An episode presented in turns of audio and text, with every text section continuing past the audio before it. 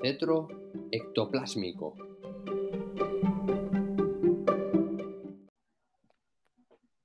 Buenas noches. Les presentamos el primer episodio oficial y oficioso de El cetro ectoplásmico. Quiero presentar a, a los colaboradores habituales a partir del episodio de hoy. Yo, como ya me conocen, soy Hagen. Tengo a mi derecha a Kiro. Por favor, un saludo, Kiro. ¡Hola! Y a mi izquierda tengo al estupendo Zubi. Por favor, un saludo. Larga vida y prosperidad. Y un poco más, a- más lejos tenemos al señor Mactanza, que bueno, como irán descubriendo en sucesivos episodios, su aparición es un poco aleatoria. O sea, puede que venga, puede que no.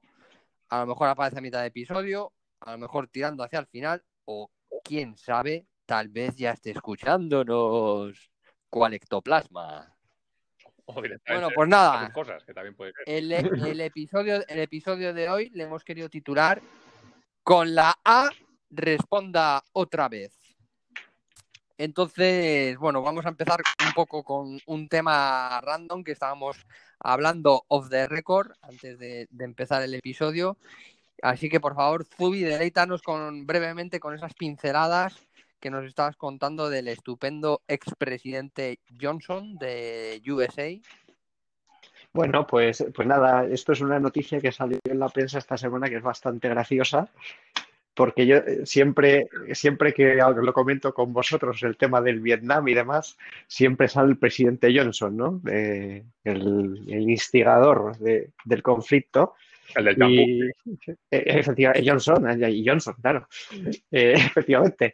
Pues, y es el típico presidente que es que le tienen en la sombra, ¿no? O sea, la han escondido ahí debajo, debajo de la alfombra, porque, claro, como, como que, que no es muy una- un tío que, que digamos, es- es- esté en el, el top, top ten de los presidentes americanos, ni, ni mucho menos. Eh, no es que nunca, nunca oyes hablar de él, oyes hablar de 400 presidentes, pero nunca oyes hablar de Johnson.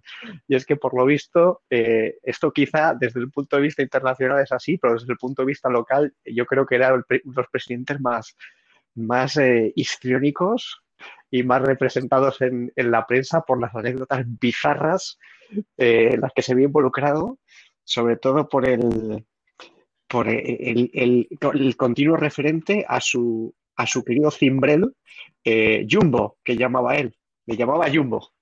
¿Qué os parece? O sea que nos estás contando, Zubi, perdona, nos estás contando que el saliente presidente Donald Trump se le ha quedado a la altura del betún, ¿no? A este señor. Bueno, este señor eh, muy, muy superior a, a Donald Trump en, en lo que se refiere a- al, al- al volumen genital, desde luego. Ajá. A sus pegotas.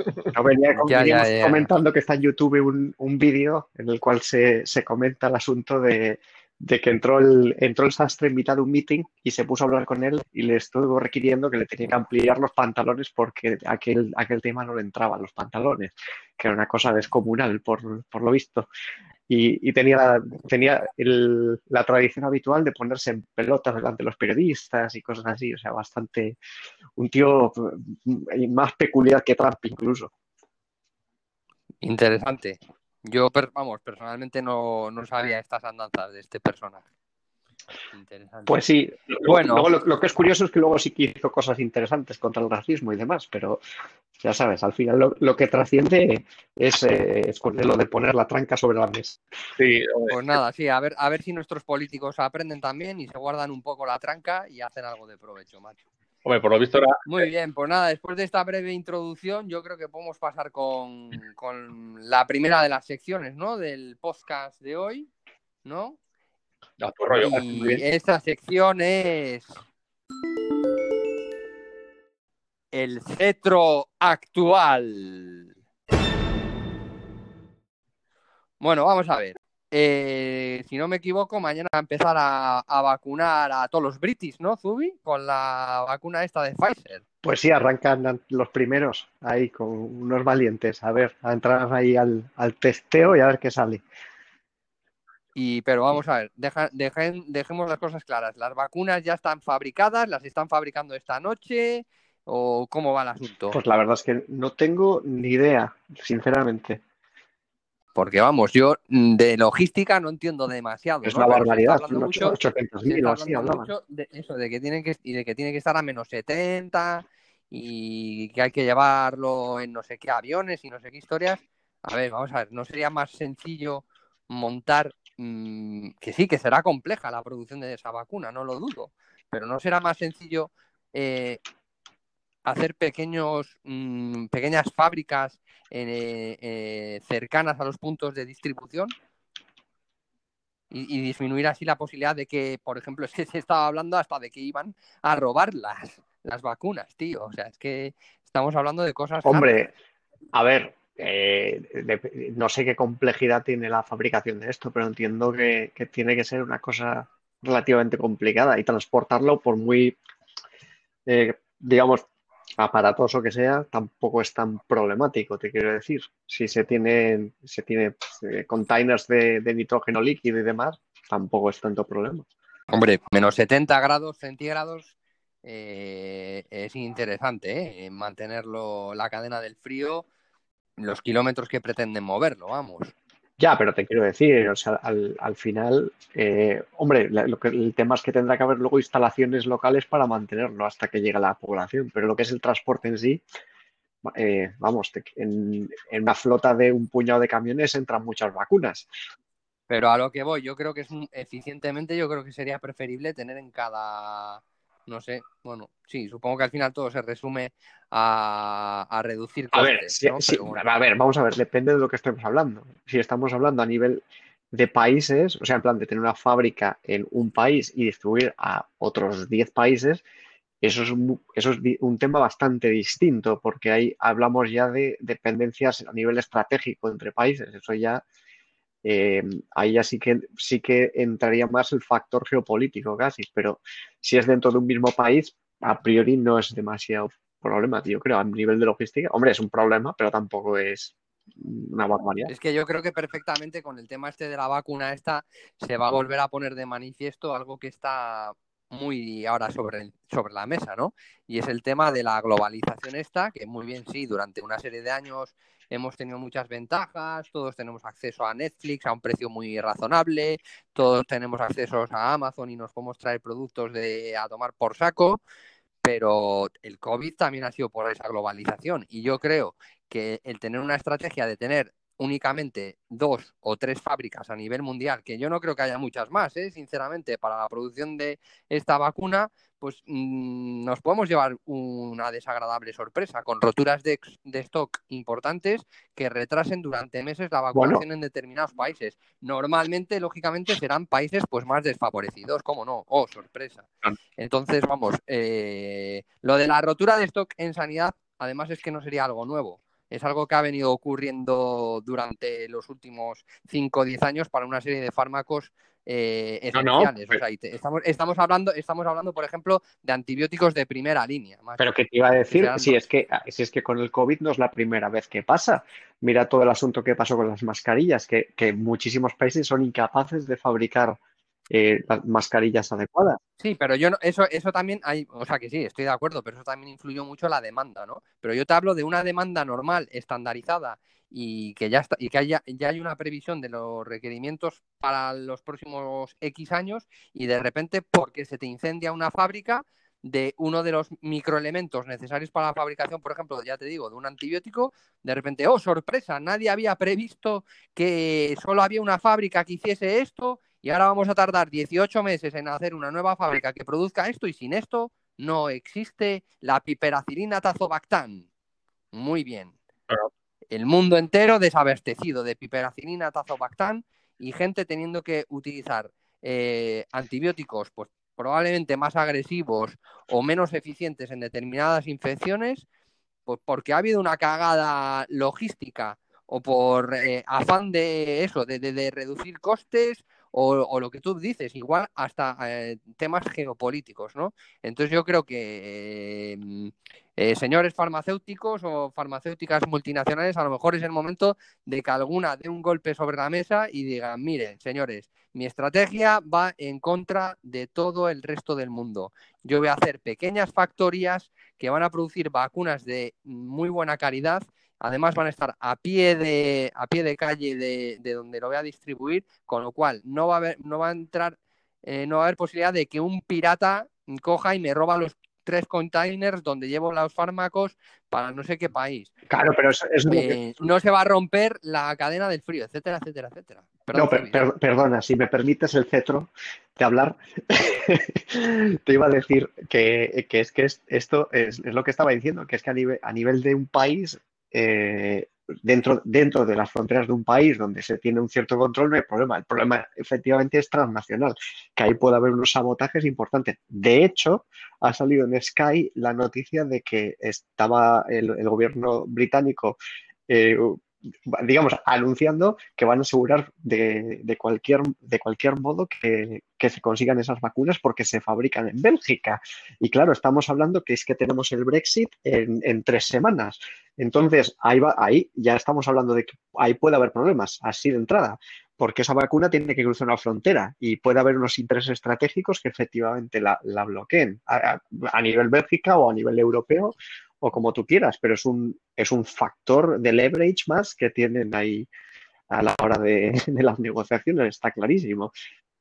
Por supuesto, y yo per- personalmente me alegro de que se produzca eh, en Europa, porque si la cosa se tuerce, eh, pues puede, puede ocurrir que veamos lo que ya sucedió, por ejemplo, en el primer estado de alarma, y es que el gobierno de España dijo, señores, que sepan que están toda la fabricación a nivel nacional intervenida desde este mismo momen- momento y no sale ni una mascarilla, ni un eh, gel hidroalcohólico, ni un, un posible test de alguna farmacéutica española fuera del país. Entonces, si, si se torciese la cosa, las vacunas van a ser de la Unión Europea, no del Reino Unido, si ya se ha ejecutado el Brexit, eso está claro. Y luego, por ejemplo, a nivel de España, si no me equivoco, corregidme, ¿eh? si tenéis Lo que pasa es que una, una cosa, ahí luego puede también contratar. Que luego aquí también tienes, a, a, por ejemplo, a GlaxoSmithKline, que también tendrá sus patentes y sus movidas que te pueden también un poco torpedear. Entonces, al final, va en todos los sentidos la guerra, ¿no? Que- Que sí, pero si las cosas se ponen duras, macho, al final el que tiene la producción tiene la sartén por el mango. Sí, hasta, sí, sí, al menos en el corto plazo, desde luego. Sí. Y, y en, en España creo que se está produciendo la de Moderna y las primeras dosis no van a ser para España, macho. Claro, pues ya ves. Pero bueno, eso es así. Sí, sí. Si, si no se van a consumir de todos modos de manera inmediata, pues si hay otro país que lo ha probado con más eh, premura y les parece bien probarlo eh, con menos testing, pues, pues sabes, oferta y demanda. Muy bien. Ya que, ya que hablas de eso, de las aprobaciones de las vacunas y demás, eh, no sé, me gustaría saber un poco. También, también puedes intervenir, ¿eh? No, Kiro, no, si- yo, yo es que de vacunas, como piloto nada, pues estoy aquí, estoy escuchando. Estoy... Vale, nada, pues en, en la siguiente sección seguro que, que entras a saco. Eh, a ver, Zubi, el tema de las, aproba- de las aprobaciones de las agencias reguladoras y demás. Eh, Reino Unido no lo ha aprobado por la vía de la emer- emergen- de emergencia y entonces el- no, creo que es el propio gobierno el que asume ciertos riesgos, ¿no? Eh, Pues sí, pues, pues porque considera que hay un beneficio muy grande, ¿no? De, de vacu- de empezar a vacunar. pues sí, a y ya sabes cuál es mi opinión en ese sentido. Que me- a mí me parece que es pasarse la ciencia por las narices. Y no, y no digo que nos volvamos locos a testear, pero es que no, ni es que ni se han publicado los papers, ni es que no se ha visto nada. Es que es, es coger, coger la palabra de la empresa, eh, de- del CEO de la empresa, ni siquiera de los científicos de la empresa, que es a mí lo que me parece que, que no se deben hacer las cosas así, sinceramente. Hombre, pero quiero pensar que quiero pensar que las autoridades británicas y el NHS habrán tenido acceso a información de primera mano de cómo han ido esos ensayos clínicos, ¿no? Y de las distintas fases. Sí, tío, pero si eso no se pone a disposición de la comunidad científica, ahí puede haber uno- unos, uno- unos, una, una- una serie de decisiones tomadas a nivel político y no con un criterio científico, como ha pasado. No, hombre, pero las agencias, las agencias reguladoras, en principio, eh, no deberían de estar intervenidas por. Pues bueno, pues, como, como- pues como que no, anda, anda que no se toman decisiones a nivel político que se imponen lo y, y hacen cascada a todas las instancias. Y si no, pues toda la gestión del COVID en, en cualquier país virtualmente es lo mismo. Se dieron una serie de directrices y ahí se han seguido y, al- y algunas veces eran un, un auténtico desastre, ¿no? Como la, hidrox- la, hidro- la hidrocloroquina, macho. Hidroxoclo- Hidroxicloroquina, hidroxicloroquina, sí. eso es. Eh, pues, pues mira, se, se da la orden desde arriba y ala. Y luego al final, veremos. Por cierto, aprovecho este breve momento para saludar a un gran fan de la hidroxicloroquina que me baneó en Facebook. Un saludo. fuerte abrazo. Eh, nada, pues un fuerte abrazo desde las ondas. Eh, Eh, nada, puta. que, eh, a ver, eh, y, y entonces, si de- dentro de un mes, Zubi, vamos a plantearnos que dentro de un mes, ¿no? Eh, No. la Agencia Europea del Medicamento y, concreta, y concretamente lo que nos toca más a nosotros de lleno, la Agencia Española del Medicamento también, cogen y dicen, bueno, pues la de Pfizer, venga, ya está ok, porque nos han pasado esta documentación de estos 30.000 o 40.000 individuos que han recibido hace 5 o 6 meses. No, no, como, como que hace tenido- cinco o seis meses de hablar. Estarás hablando hace tres meses como mucho. A ver, los ensayos clínicos han podido empezar sin ningún problema en junio. Ni de junio, no sé Fly cuándo McFly, ni de. Fly McFly. No hay seis meses de una corte de 30.000, vamos, ni de Fly. De- ¿Y cuánto, cuánto, cuánto Pues habrá tú que tre- hay, más o menos? tres Así, meses con suerte. Pero claro, es lo que digo, como no está publicado, como es, sí, sí, es que funciona, que funciona, que funciona, pero no te lo enseño, ¿eh? Que funciona, pero no te lo enseño. Es que eso no sé, tío. No, a ver, y lo- luego sí que sorprende, que yo no digo que no sea cierto, ¿no? Pero sorprende ahí de repente de 90 al 97%. Sí, no. No me es que ese es el 99%. problema, que yo he visto los yo he visto al científico, al científico líder detrás de la vacuna diciendo que en las franjas de edad más altas está, eh, está tenía una eficacia, o sea, de, de esto de 70 plus, digamos, ¿no? De, de edad, y le estaba comentando que era del 60% de efectividad. Luego he visto en prensa que reportaban el 95 y es como, mm, vamos a ver, ¿qué me están contando? De hecho, a la de O- ¿qui- ¿cuál ha sido a la de Oxford? La han cogido un poco fuera de juego, ¿no? Y, y, eh, algunos datos un poco dudosos. A todas, la- la- todas han tenido ese, tipo de, de feedback. Que sí, sí, ha habido un par de renuncios por ahí. Sí, pero porque han hecho mal el- la que- investigación previa de, de la gente que habían analizado. Y entonces, como, oye, que esto, igual estos datos los hemos hecho, o sea, que sí, que ha dado un 90 y pico de éxito, pero claro, en muy poca gente. Excluyendo, excluyendo a, lo- a viejos, los de riesgo, exactamente, ese es el artículo, ese es el artículo de- del, no sé si el del New England o del MMJ que os compartí, que es el, que básicamente eh, hacemos el test, pero claro, excluimos a los grupos de riesgo. Ah, pues muy bien, muy bien, Muy rico. perfecto, riquísimo. Ya ha salido, no, te iba a decir que de la de de- ¿cómo se dice? Pfizer, Pfizer, Pfizer. Pfizer, Pfizer. Los de Pfizer estos, ya ha salido, ya ha salido una de las enfermeras que, ha- que había recibido una de las primeras dosis que ha tenido los efectos secundarios del copón. ¿Pero qué, de qué hablamos? ¿De qué Pues- hablamos? Pues ¿Qué una- efectos unas fiebres hablamos? del copón. Y dice que claro, que como es, si, si esto no se racionaliza y no se, y no se deja claro a la gente, que puede crear unos pánicos de la hostia. Y claro, efectivamente, es lo que hay. Ya, bueno, pero quiero decir, fiebre, fiebre, la de la gripe también te puede producir un, sí- un, un sínto- síntomas pseudogripales o, o fiebre Sí, no, vamos, Entonces, quiero decir, si todo queda en eso, pues bueno, quiero decir, eh, pues, pues, eh, probablemente quiera decir que tu organismo está reaccionando, ¿no? A, a la vacunación y está produciendo. No, no, está claro, pero claro. Pero bueno, yo con estoy, 40 grados eh, se plantó a cuenta de los efectos secundarios de la vacuna. Te quiero decir que eso, ¿sabes? Puede escalar rápidamente y puede crear una desconfianza también del copón, porque como no se miden las cosas bien y no se, no se comunican bien, pues luego hay problemas. No, ahí, ahí, ahí sí que estoy contigo. Es fundamental eh, a la opinión pública y eso incluye, por supuestísimo, a todos los, nuestros oyentes, pues que, mm, que todo sea lo más transparente posible, que las agencias reguladoras sean eh, pulcras, porque es que en cuanto haya una mínima cagada, eh, va a haber muchísima gente que va a decidir esperar. Y eso es, es una muy mala noticia, ¿no? Claro, está claro. Entonces, bueno, pues aunque, aunque tú y yo tenemos ciertas opiniones enfrentadas, digamos, yo creo que de momento estamos de acuerdo, seguro que vamos a estar los dos de acuerdo en que de momento con lo que hay encima de la mesa, eh, los británicos pues probablemente se hayan, se hayan adelantado un poquito, ¿no? A, a Sin duda. a vacunar. Pero yo personalmente espero que para cuando llegue a Europa y concretamente a España dentro de unas semanas o como mucho mes y medio, yo espero que el panorama ya cambie un poco y, haya más datos, haya ya cosas publicadas serias, se vea eh, pues eso, frecuencias de efectos adversos, que esos adversos, esos efectos adversos eh, pues sean razonables, ¿no? Eh, que sean lo esperable para otro tipo de vacunas que bien, que se sabe que es una vacuna nueva y, y como tú categorizabas, no Exacto, o sea, experimental, porque Es que una eh, eh, tecnología. yo no, es, no es una vacuna nueva, es una técnica de creación de vacunas completamente nueva que nunca se ha testado. Entonces, hay que, hay que.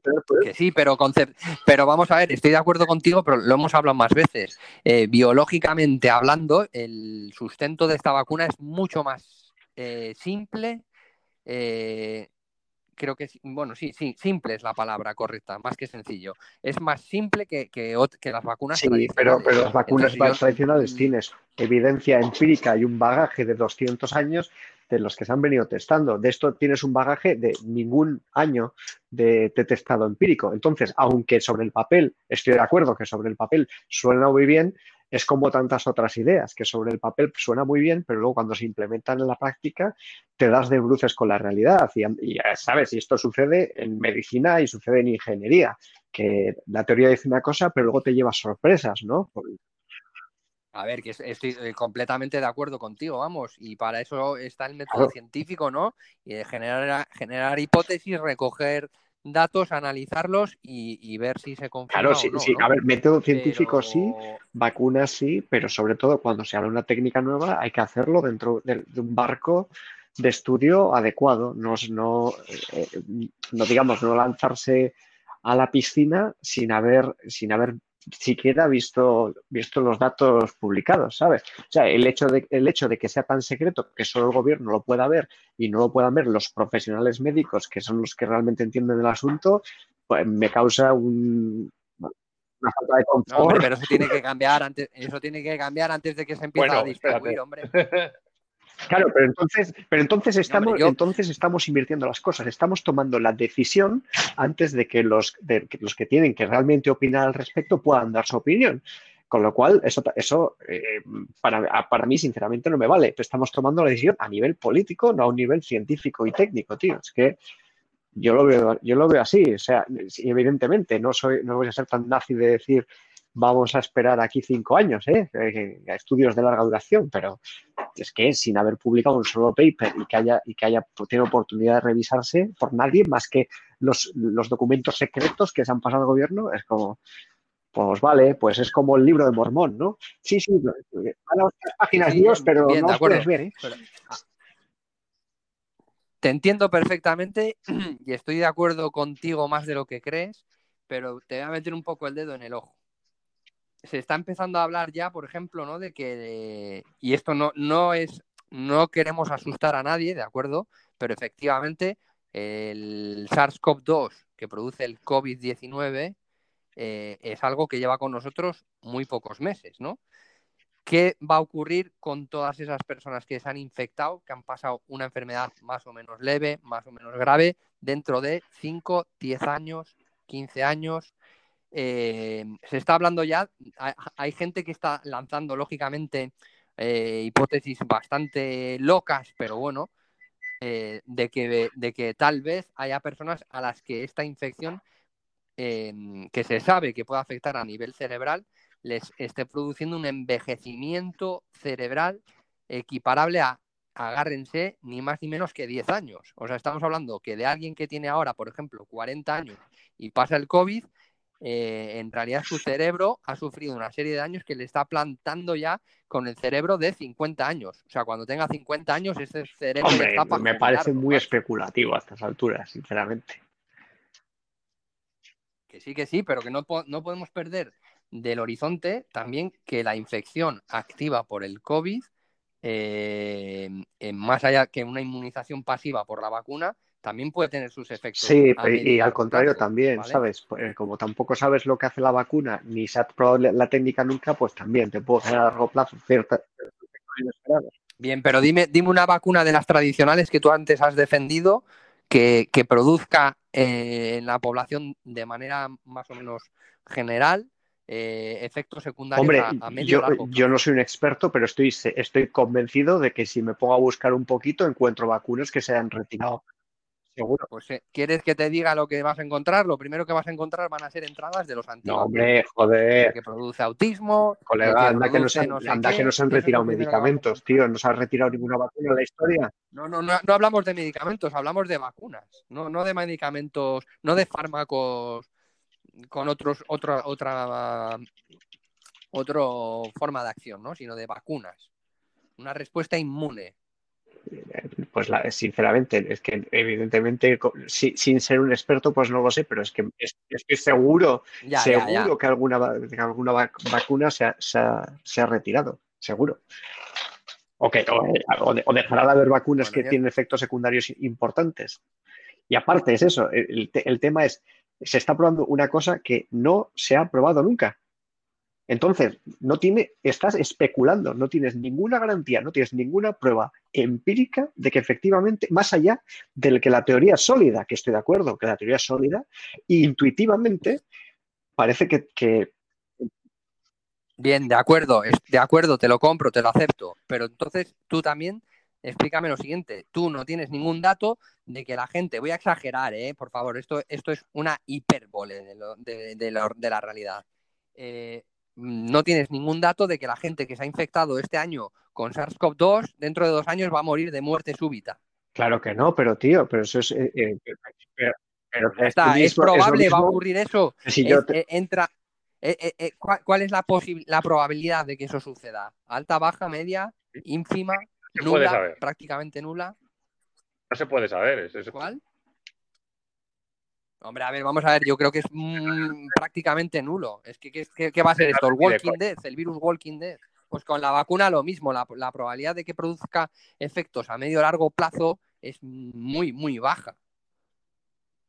¿De acuerdo? Pero bueno, que, es- que estoy de acuerdo con Zubia. Hay que esperar, hay que ver las agencias reguladoras qué movimientos hace y en base a eso eh, el, el cetro ectoplásmico dará un veredicto eh, dentro de, digamos, en las próximas 3-4 semanas. ¿De acuerdo? Nos emplazamos, Sí, Zubia, a dar un veredicto, a ver lo que hay sobre la mesa y, y si, y muy si claro, modificamos eh, este veredicto. Vacunarse hay que vacunarse y, y además, precisamente vosotros no sois antivacunas para ningún caso. De hecho, tú, uno- Hombre, uno- al o sea, contrario. al contrario. Entonces, vale, una vacuna puede estar más o menos testada o lo que sea, pero en este momento eh, meter el miedo a la población de, no vacunarse por lo, porque está poco testado, lo único que va a producir es una ola en el futuro de antivacunas. Entonces, los cojones. No, no, no, no, no, no, no, no digas cosas que no hemos dicho, ¿eh? no, digas cosas que no hemos dicho. Hemos dicho que de momento, de momento los es, bueno, se. Como todo, cuanto más se experimente y más se pruebe, mejor, pero lo que... Pero lo yo, mi, mi posición a medio plazo... Hostia, bueno, me vacuno nunca. No, no, no, no. Todo lo contrario, yo no estoy de acuerdo. No, no, completamente. Yo estoy con Kiro. A ver, mi posición, ya, ya, ya os adelanto y sobre todo a ti, Zubi, aunque ya lo sabes, mi posición dentro de 3-4 semanas es muy probable que vaya a ser eh, muy a favor de la vacunación. Eh, pues por todo, por parte de lo que ya hemos expuesto, eh, pero sobre todo por eso, por que la probabilidad, las probabilidades de que el beneficio sea muy grande y de que el riesgo sea muy pequeño está ahí. Eh, datos a favor, bien, me vas a decir, sí, lo que me estás contando, mira, efectivamente las, las multinacionales farmacéuticas son maquinaria de hacer dinero, efectivamente. Y los primeros interesados en que no haya ninguna cagada en todo este asunto son ellos, egoístamente. O sea, si ahora de repente se viese que un 0,025% de la gente que se vacuna, teniendo en cuenta que se va a vacunar miles de millones de personas, tienen algún efecto adverso reconocible, es que Pfizer desaparece de la faz de Creo la tierra. hay- O sea, ya pueden ponerse a Hay vender unas, hay unas Viagras es que empresas que, están haciendo testeos y han reculado. O sea, que no sé en cuándo hicieron una, una test experimental y en un rango dijeron, oye, que 40 personas se han puesto pachuchas. Se cancela automáticamente el estudio y se revisa. Quiere decir que está el método científico. Que las Yo- vacunas, obviamente, tienen que, tienen que testearse, pero que, que se está haciendo y se va a hacer.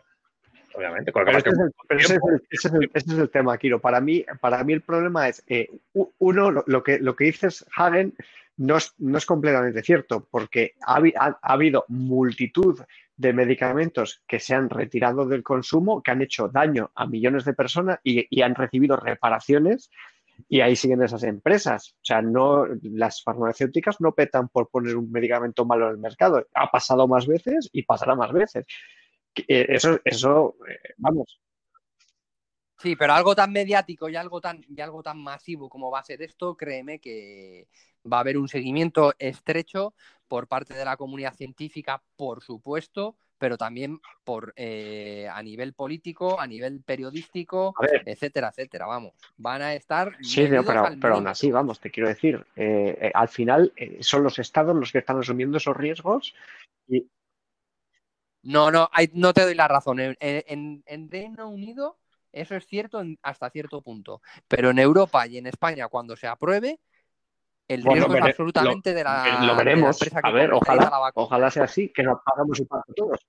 No, no, eso Eh, va a ser así, digo, eso te lo aquí no. aseguro que va a ser. no sé, En Reino Unido no, correcto, porque lo habéis aprobado por emergencia, vamos. Ahí te voy, pero que es que ya por y, y el, y el Reino Unido no es un, un país de, de segunda fila, en teoría, en cuanto a lo que se refiere a, a- vamos, a- al, al mundo de la salud, ¿no? Pero vamos, eh, que, que- que sí, por remarcar lo de Kiro, que efectivamente, que las vacunas, evidentemente, que sí, que, evidentemente que ponerse las vacunas, que son, bu- son buenas.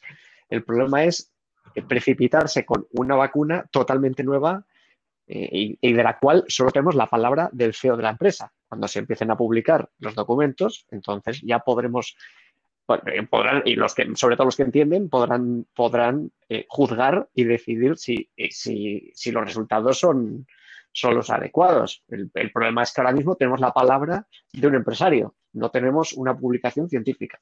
por hacer un poco, si queréis, un poco eh, mi remate, porque ya digo que, que yo estoy a favor de vacunarme. Yo, decir, si me dicen que me vacune mañana, pues quiero decir, no, no voy a tener ningún problema, ¿eh? es mi opinión. Desde este punto de vista, yo también haré testeo, que, que, que cívicamente eh, sacrificarme para que se teste es parte de, de lo que somos, de ciudadanos, nos guste o no. En cualquier caso, eh, voy a hacer algunas anotaciones de, de medicamentos que han sido un fracaso y se, y se vendían como la solución definitiva. Obviamente, esto es viejo, pero por ejemplo, eh, Bayer eh, daba jarabe para los niños de heroína. Obviamente, dice, la tos desaparece, no te jode, te metía un lingotazo de heroína y el niño quedaba, vamos, tranquilín, tranquilín, tranquilín. Eh, recordemos que ahí había supositorios radioactivos, que decían que era maravilloso. Hubo también talidomida recetada, o sea, que se daba como industria farmacéutica. Eh, Bueno, ese es el ejemplo mítico, el de la talidomida es un ejemplo clásico, sí, sí. eso pasó también. Bien, estamos de acuerdo, pero hay una cosa que ha cambiado desde la talidomida. Una cosa muy importante, macho. Y es que ahora los ensayos Hombre, clínicos claro. están mucho más reglados y está todo mucho más controlado, macho. En la talidomida es que yo creo que no hicieron ni ensayo Bueno, clínico. claro, y como cuando se "Esto daba pa'lante". cigarrillos para los asmáticos. O sea, quiero decir, eh, la industria obviamente lo que te va es vender un producto y si cuela, cuela. Y hoy en día, afortunadamente, eh, hay unos ensayos y unos controles muchísimo más exhaustivos. Entonces, aquí va a haber dos cosas. Primero, eh, yo, yo creo que sí. En, en principio no va a haber mucho problema. Sí que es cierto que están un poco con el con las prisas de la economía, porque esto es, es- esto es así. es la, la- la idea es que todo el mundo esté vacunado y todos a funcionar, que, que si no, los negocios se caen, que es lo único que importa. Pero date cuenta que la empresa que lo consiga se va a hacer de puto oro. Entonces, en ningún momento se la van a jugar tampoco. O sea, lo que no va a hacer una empresa, lo que ah, también lo habéis dicho, de que el que la cague la hunde. No es que se hunda, es que no va a ganar los trillones de trillones de, millones que va a hacer. Entonces, como hay un interés oculto que es hacer dinero, lo van a hacer bien, independientemente. Ahí lo veo yo. Que sí, estamos de acuerdo. Ya solo por, solo por poner un pequeño matiz, ¿no? Que, o sea, vamos, estoy, estoy alineado con Zubi, que hay unos tiempos, que lo ideal es que las cosas vayan súper regladas, con unos tamaños muestrales de, del ensayo clínico correctos o incluso generosos, con un seguimiento lo suficientemente largo y demás, ¿no? Y tenemos los algunos de los ejemplos que tú has puesto, Kiro, de auténticos desastres, ¿no? De, dale, venga, esto funciona y es buenísimo y tal. Pero también hay, en, la historia de la medicina, también ha habido ejemplos, que no, no voy a poner a ninguno sobre la mesa porque tampoco que tenemos que extenderlos mucho más, pero ha habido ejemplos de éxitos probablemente esperados, pero que tampoco nadie tenía todas, todo, todo, todo lo de ganar, ¿no? Y que tal y como está ahora mismo eh, planteado los ensayos clínicos, bla, bla, bla, bla, bla, bla, pues es que no se, podría, no se podrían llevar a cabo, ¿de acuerdo? Y, y, a ver, eso no quiere decir que haya que hacer las cosas de otra manera, pero en el pasado también ha habido cosas pues, que han funcionado por suerte o, por, o, por, o por la inteligencia mm, de las personas que estaban en ese momento trabajando y, que se aplicaron de una manera más o menos eh, extendida y, salvaron muchas vidas, macho. Y ahora mismo, pues no, se Bueno, igual se hace, pero de otra manera. Quiero decir, más lento, igual, en vez de en 10 años se tiene que hacer en 50. Oye, son cosas que pasan. No, y hay cosas que directamente no se Pero está, está, está, clarísimo que hay, hay muchísimas cosas que vienen de, digamos, de la medicina históricamente y que se descubrieron por, por circunstancias de la vida, digamos, y, que efectivamente derivan de experimentos que hubieran sido inaceptables. Hasta, hasta si la apuras, la, la, vacuna de, de la, de la, la, vamos, las primeras vacunas de, de la viruela cuando se hacían por puro contagio, eh, básicamente el, tío que la inventó inoculó a un, niño que ya había sido expuesto a la, de, a, la de la, a la de la vaca, ¿no? que es la que causaba un poco la inmunidad, le testó la viruela real en el niño a ver si realmente la podía pasar. Entonces, pues hombre, eh, mm, e, efectivamente, luego, luego gracias a eso se pudo mandar, se pudieron mandar a niños infectados para que contagiaran a todos y, previnieran la muerte de millones de personas en Sudamérica, pero eso no viene a significar que el tío tuvo eh, la delicadeza de coger y, probarlo en un niño. Si no hubiera salido bien el juego, pues hubiera palmado el niño. Y eso es inaceptable hoy en día, claro. Pero bueno, hay que decir que ese niño era un cabrón hijo de puta. Está ¿eh? Es que es eso, o sea, si lo, hacía con toda la buena voluntad, pero claro, eh, hoy en día aceptar que se pueda testar en un niño con la probabilidad de que ese niño muera, pues hombre, pues va a ser que no. Está, feo, pero desgraciadamente que, que, cierta cosa se hace. Vamos. Muy bien. Pues nada, por cerrar un poco esta sección, eh, en resumen, y Zubi, si no estás de acuerdo, es, tu momento de decirlo. Por el momento, aunque tiene buena pinta el tema este de las vacunas y que van a llegar muy pronto a Europa y a España con todos los certificados de seguridad y habremos de vacunarnos, o eso será lo más aconsejable, por el momento esperemos a ver eso. Pero vamos, que tiene todo muy Yo estoy deseando de ver los papers para poder valorar, efectivamente. Pues esperemos que salgan esos papers en tres, cuatro semanas, como mucho. O por lo menos que la documentación que faciliten las agencias reguladoras claro, claro, sean equivalentes. Claro, efectivamente. efectivamente. que se publique. Sí, porque también se escriben papers que son basuras, ¿eh? Y se revisan por revisores. No, que efectivamente, si no digo que esté publicado en un, necesariamente una revista, pero es que, que hay algún tipo de, output que más allá de, os prometo, os prometo que funciona. No, no, no, hombre, ahí estamos todos de acuerdo. Yo jamás me pondría una vacuna en la que para que es no hay papeles. Que es básicamente la situación en la que nos encontramos a día de hoy. No, no, eso, eso no, no es aceptable. Muy bien, pues nada, eh, yo creo que ha, dado bastante de sí esta sección.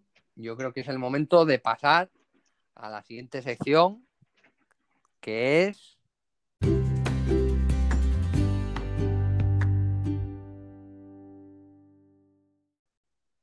El cetro central.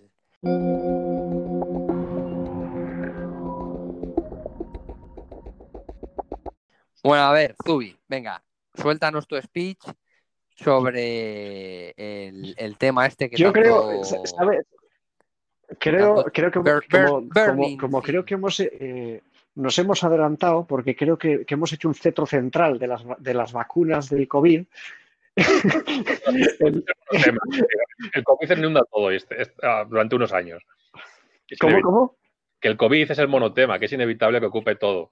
Sí, sí, es el cetro central. Pero yo, yo creo, creo que podemos hacer un, un refrito de- del cetro retro con el, con el cetro central y podríamos un poco dar entrada a Kiro y, y que nos hable un poco de- de- del tema combinado del cetro central y cetro retro que vendría a ser la Atlántida y en el cetro retro pues evidentemente habría que mencionar, como no, el Indiana Jones and the Fate of Atlantis.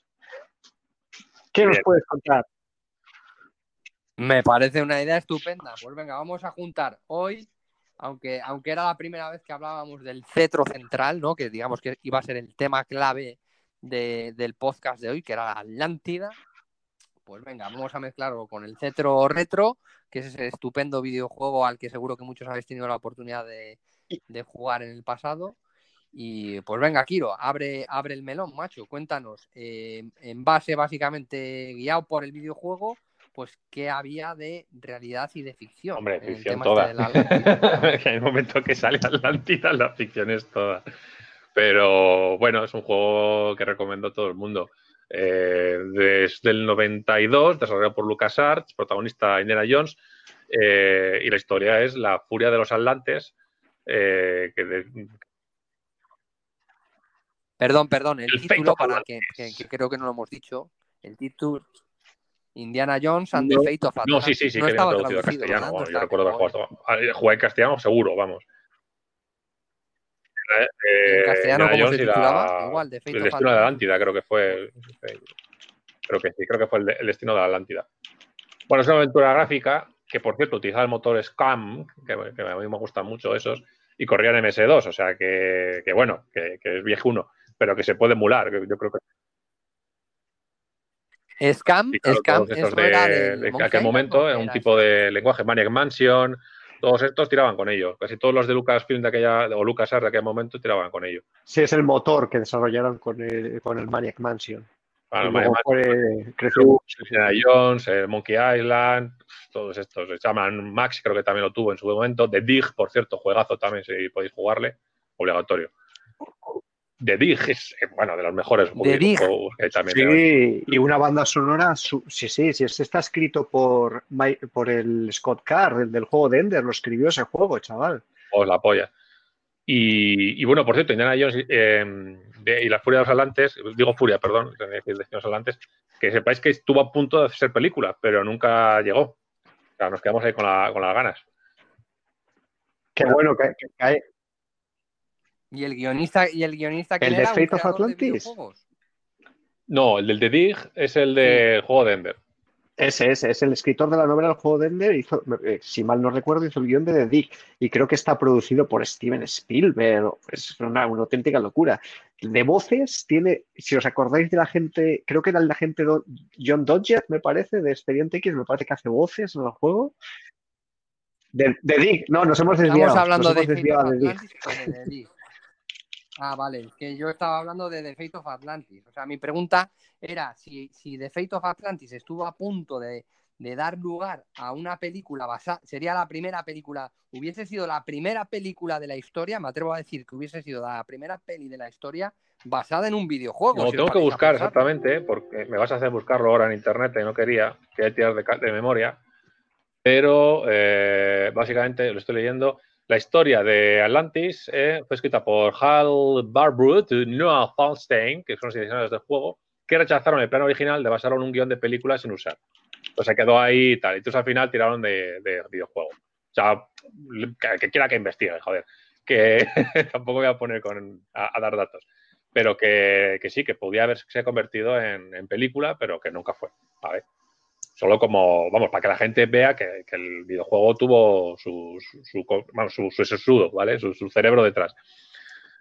Eh, por comentar alguna cosilla, decir que es un videojuego también de, muy interesante porque ofrece tres modos de juego completamente distintos a la hora de, jugar, que era uno en el que puedes ir con Indiana Jones a tu pelo en plan de soy el Kie y hago la aventura. Puedes ir con compañero, en este caso compañera, que es la que encontrabas, eh, y se iba contigo, se iba con Indiana Jones, que ahora no me acuerdo del nombre de la chica, perdona. Sofía Hapgood. Sofía Hapgood.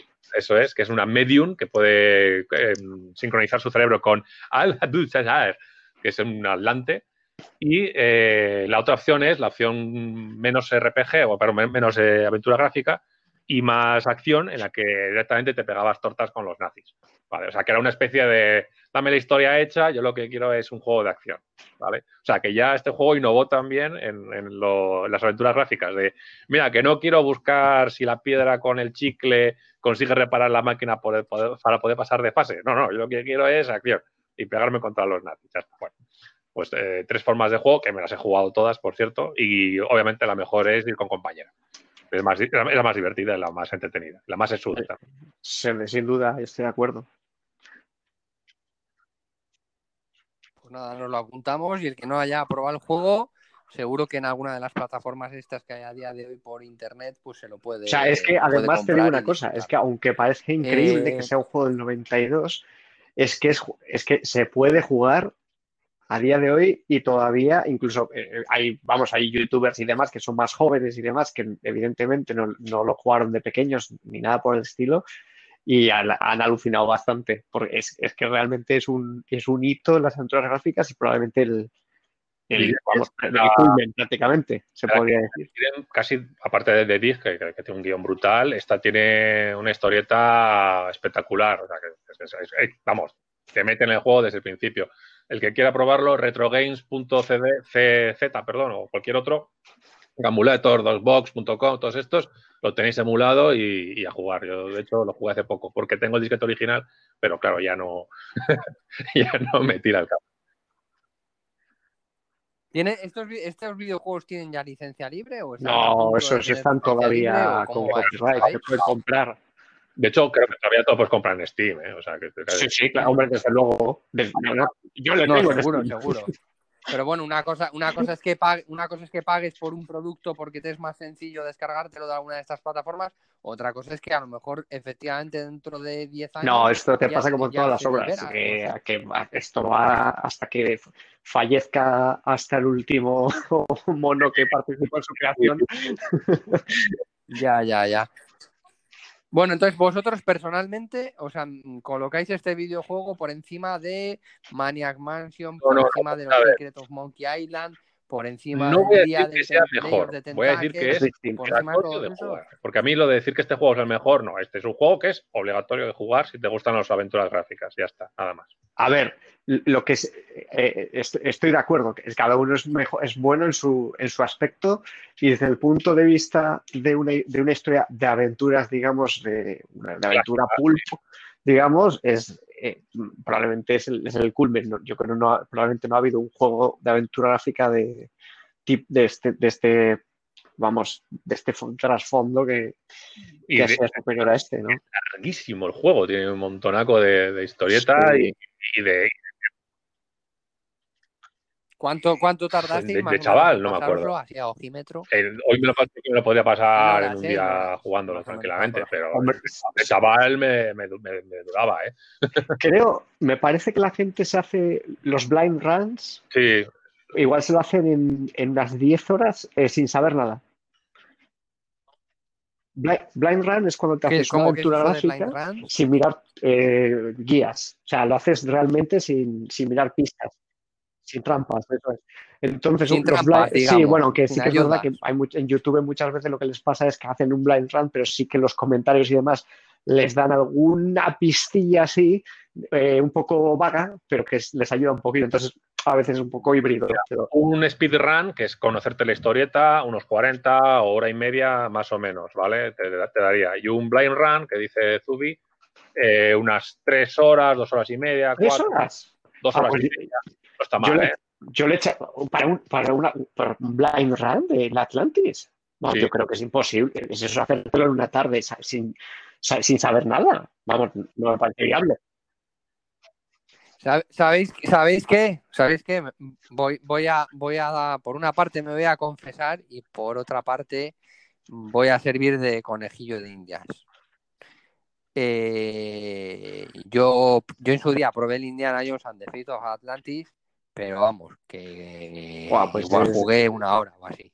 Es digno. Así, así que me comprometo a hacerme un blind, me voy a hacer un blind run de esos, lo voy a cronometrar y dentro de unos meses no me voy a comprometer porque me, me- me- voy a tener que vacunar y esas cosas como todos dentro de unas semanas, entonces voy a estar ajetreado. Pero bueno, que yo en unos meses me hago el blind run Yo te- y os actualizo. Yo te diría que si le echas al menos, ¿de media hora todos los días, vas a tardar eh, más de dos semanas seguro.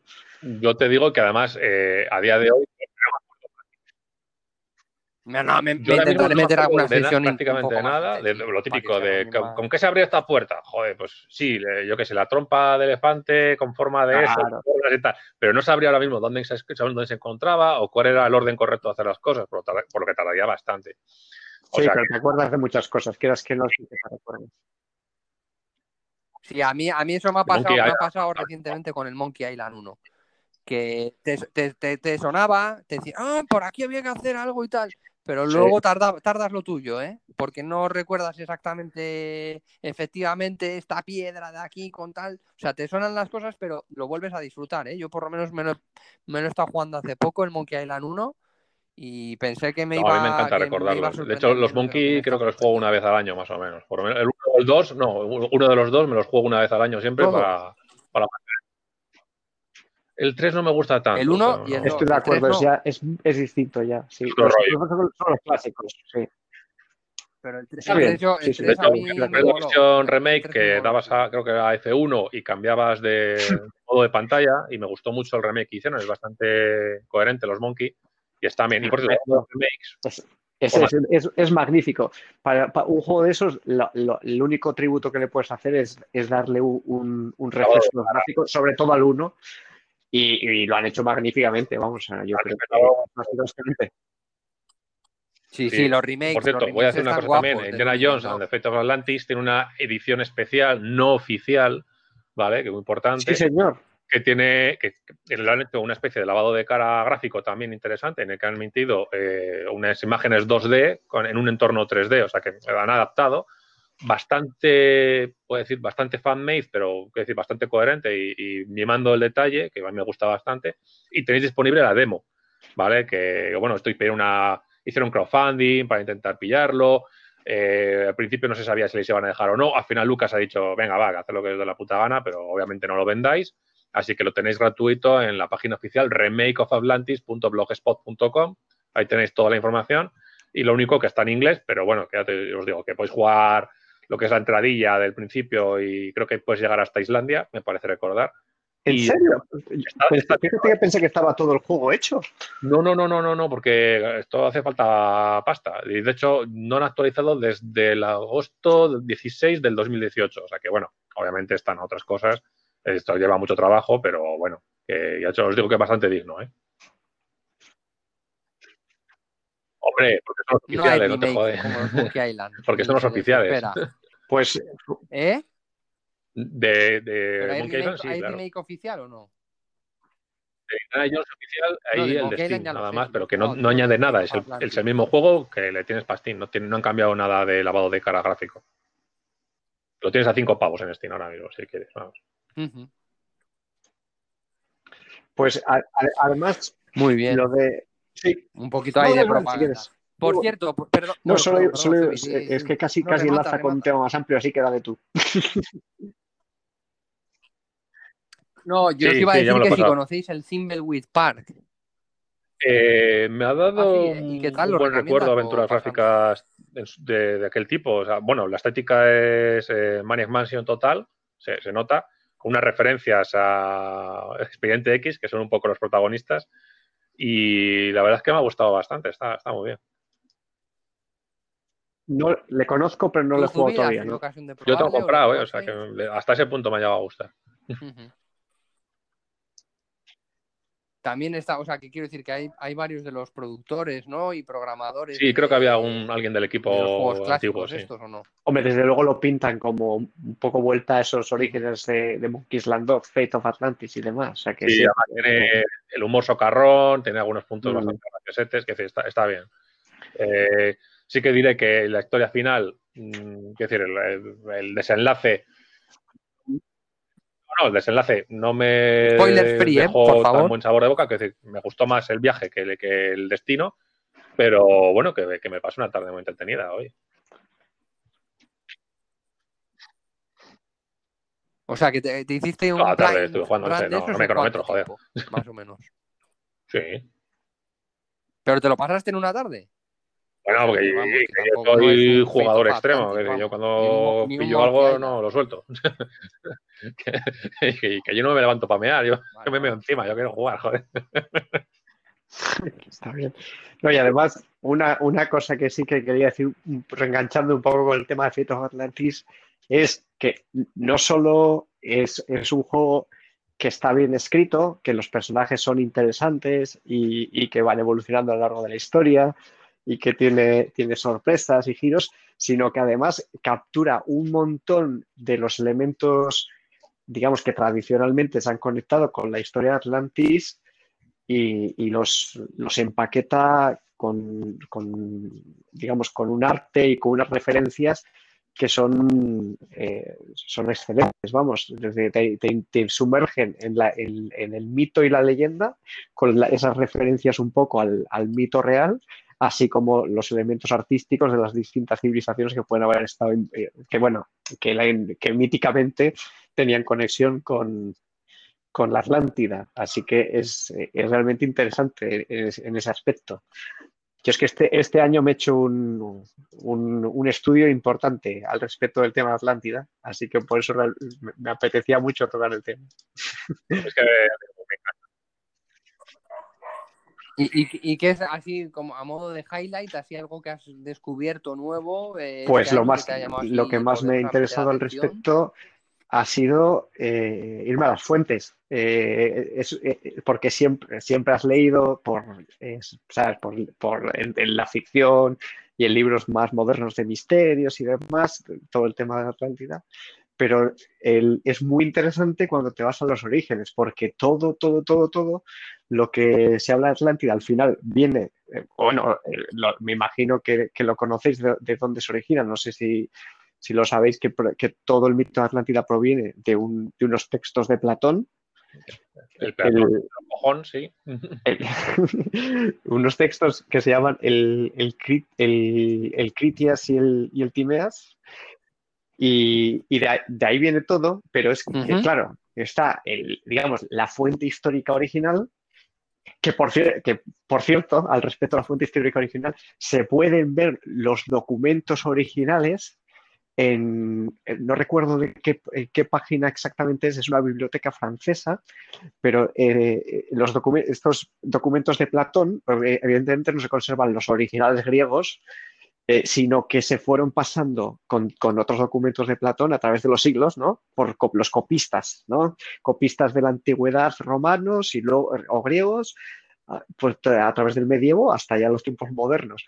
Y de estos libros originales, eh, la copia que se conserva, eh, que, es lo que ha sobrevivido a día de hoy, es unos, unos textos eh, copiados en griego que, se, están en un códex, creo que es el, el Codex Parisinus Grecus o algo así, el, el- código parisino griego.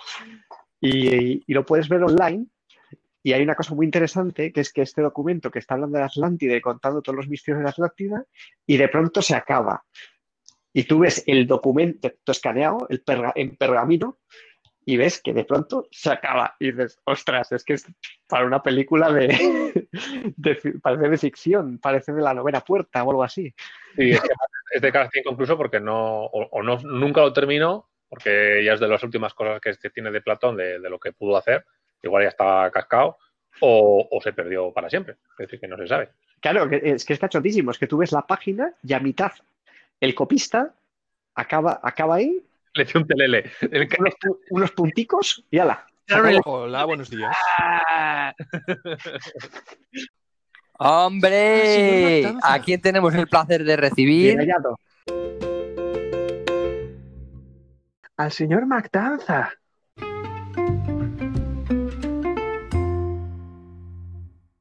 A buenas horas.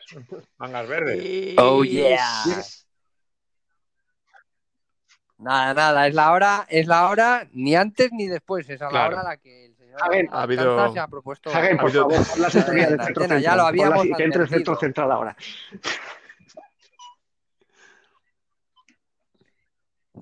Venga, Ay, centro, centro central.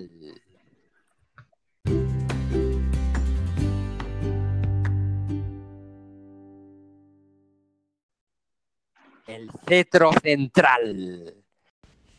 Bis.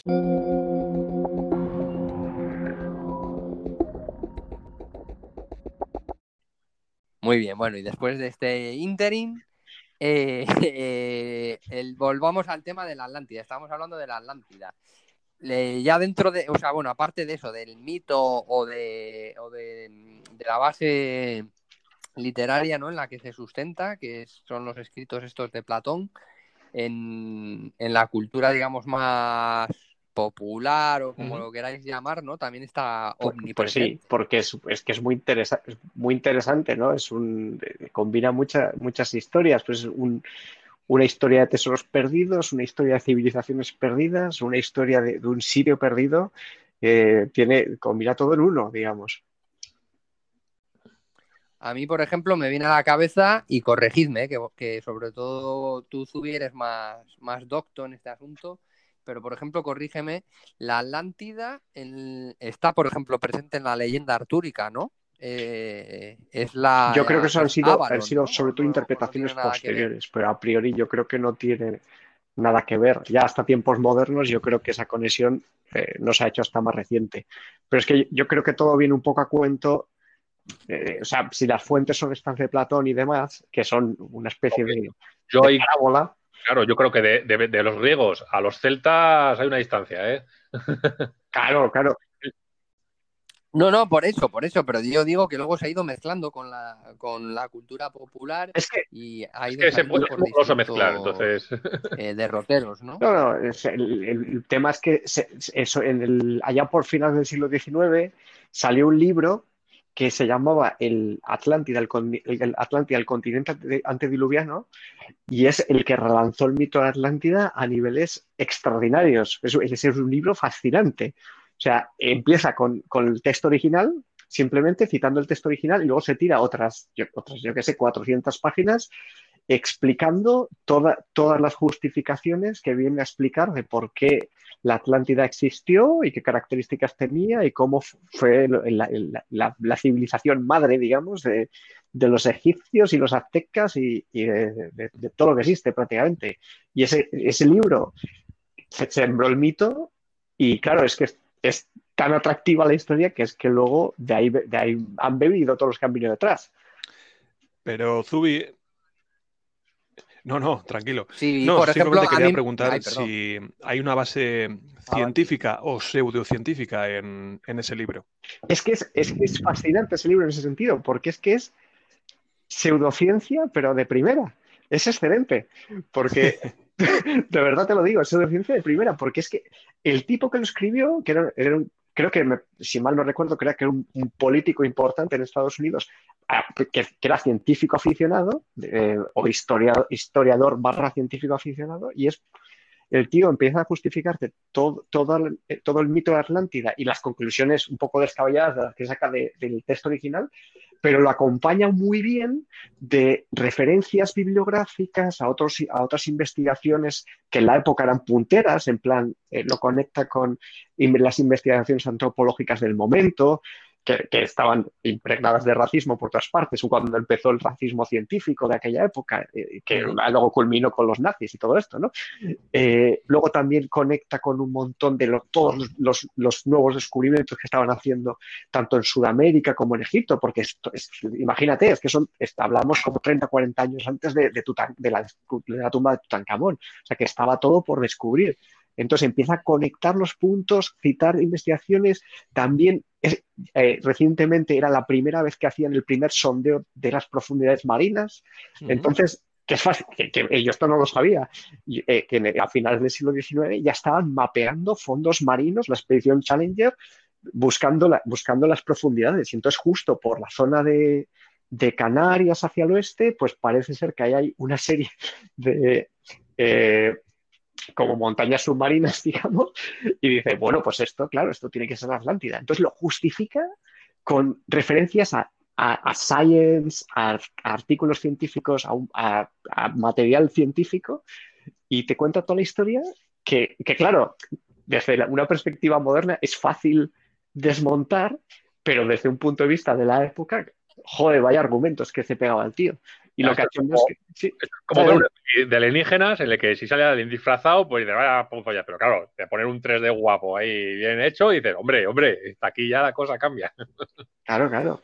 No, lo que Mm. es que en la época, ah, bueno, claro, inspiró a mucha gente eh, eh, porque es muy atractiva la historia, pero también había gente bastante seria que lo que hizo fue escribir el contralibro, ¿no? Para desmitificar página por página todo lo que decía. Pero ese libro al final sembró la, yo creo que prácticamente todo el, la, o la amplia mayoría del mito de la Atlántida como lo conocemos hoy viene sembrado de ahí.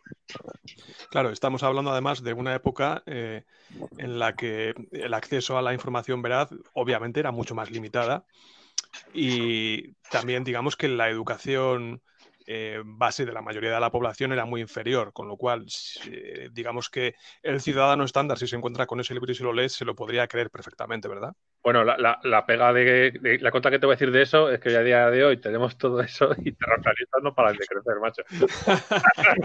Pues tienes toda la razón. Es- tienes toda la razón. A mí eso me parece también muy interesante porque yo creo que el contexto no es tan distinto porque aunque nos parece, pensemos, en- pensamos a finales del siglo XIX y, y, hombre, es, es cierto que mucha población no tiene acceso, pero digamos, los eh, intelectuales y tal tenían un acceso bastante razonable la información y, vamos, no hay más que leer el libro para ver la cantidad de referencias a, volúmenes, revistas y demás que, que hace el tío. O sea, que realmente la gente intelectual de la época tenía accesos a información relevante, pero claro, o sea, eh, estamos hablando que la- el nivel científico en el momento no está tan consolidado como eh, en los próximos 100 años, evidentemente. Ahí estaban arrancando cosas como la sociedad parapsicológica y cosas así, que todavía, es- todavía había ese tipo de temas que no se sabía muy bien si eran verídicos o ficción y, y claro, hacía falta explorarlos para poder salir con conclusiones, ¿no? Hay otro continente, ¿no? También de estos así, rollo Atlántida, que mm, lógicamente entiendo que es mucho más marginal, ¿no? Pero a mí, por lo menos el nombre siempre me Mm, ha llamado sí, la atención, ¿no? Que es el Lemuria, Sí, señor. ¿no? Pero eso está, eso está, ya hablamos por el, por el Índico, estaba- por ahí. Sí, se supone, se supone que, mm, que eso, que estaba como a medio camino entre África y la India y, y que y le, le pusieron ese nombre, creo que por, mm, por explicar que existiesen animales de eso, del tipo de los lemures eh, en, eh, en, en continentes tan separados, ¿no? Pero bueno, supongo que ahí les falta, no sé si es que les faltaría información de cómo, de cómo fue después, el, eh, o sea, de cómo fue en su momento el movimiento Sí, de los sí, señor, eso es un. No punto sé muy si- importante, si puede- porque eso no se, no se conoce hasta, hasta un un poquito más tarde de todas estas teorías, porque es que mucho de lo que se especula es, como no se tenía idea de la tectónica de, placa- de placas y se encontraban fósiles iguales en la costa oeste de África y en la este de Sudamérica, decían, joder, no puede ser, esto tiene que haber estado conectado. Entonces la respuesta lógica en ese momento del tiempo era que había un continente medio, porque lo que los continentes se movieran era, para la, para la ciencia de la época, era una idea irrisoria. De hecho, el primero que lo formuló se cachondearon de él, pero bien. Sí, sí, cierto. Claro. Y ahora, señores, y ahora, señores, eh, hilando con el episodio piloto de la semana pasada, eh, ¿veis? ¿A qué te pides, hombre? Lost tenía todo el puto sentido del mundo, macho. Los continentes Claro se mueven, sí. coño. Ya está todo explicado. Ahí Ah, la tienes, mierda. ahí tienes tu oso, tienes tu oso polar, tío. Siguiendo, eh, siguiendo con la temática de los continentes perdidos, no sé si estáis familiarizados con Cealandia, un continente que se ha descubierto y confirmado hace bien poco, vaya. Zelandia.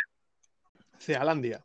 Nueva. Zelanda es la parte que todavía sobresale de ese continente. Mm. Por eso se lo ha llamado Cealandia. Que se hundió, ¿no? La- la- Mm, Una, una placa continental completa eh, de un tamaño muy generoso. Mm, No, movimiento Bueno. tectónico, supongo. Pero y colapsó. de Lo que pasa es que ese, eh, creo que ese continente lo que pasa es que no, bueno, para empezar creo que ni el ser humano lo, lo pisó, vamos, o sea que estamos hablando de hace trillones. O sea, que dinosaurio sí, ser humano no. Conan seguro que estaba.